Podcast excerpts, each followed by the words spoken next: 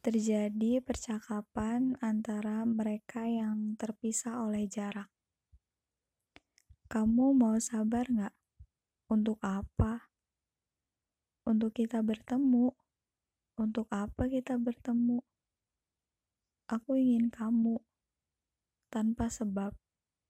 Kenapa begitu yakin? Bahkan bertemu saja kita belum. Aku ingin menjadi pilot untuk pesawat yang kamu tumpangi.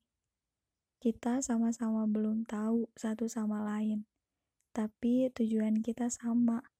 Setelah kita sampai tujuan, marilah kita bertemu. Kamu bicara seperti itu, seolah-olah kamu yang membuat takdir. Aku belum selesai bicara. Oke, silahkan. Itu harapanku.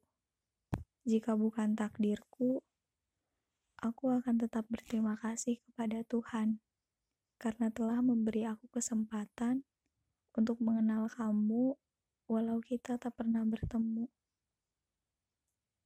Semoga takdir memilih kita untuk bertemu ya.